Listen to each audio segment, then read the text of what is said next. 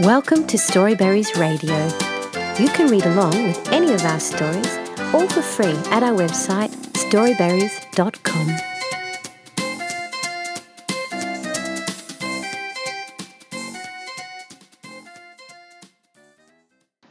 Me and My Ghost. On Halloween, I took a sheet and cut two holes for eyes, because that night I'd trick or treat and earn my candy prize.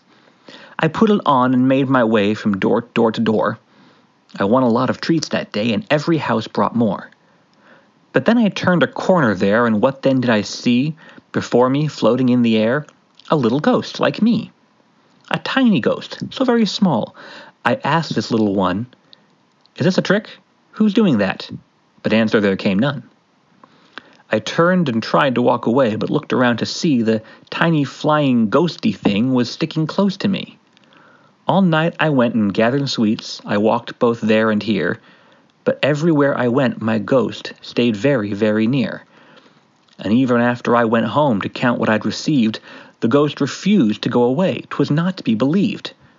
My bigger brother, name of Tom, was clever and well read, and when I asked him what was up, he thought a bit, then said, It's obvious, to me at least, what's going on here, bro.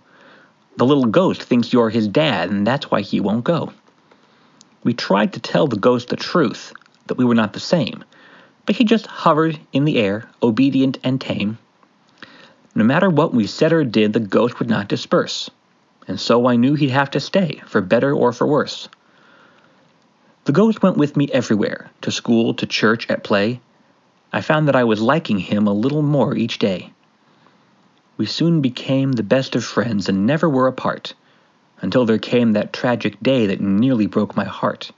For Ghost and I were walking home, and then we chanced to meet a stranger, 'twas about my size, and covered in a sheet. N- no, not a sheet, it was a ghost, a real ghost, oh no.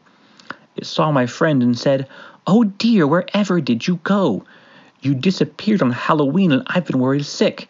But now I've found you, so come on, we better go home quick. And now the truth of what occurred was very plain to me. This little ghost thought I was mom, and so he followed me. But now his real mom had come to take her son away. Mom wished me well, and off they went. Goodbye I could not say. But that was many years ago. I'm all grown up today, and I've not seen my little ghost since Mom took him away. And yet each year on Halloween, in the chill October air, I feel I'm being followed, but I look, and nothing's there. Thank you for reading with Storyberries.com. Free stories for kids.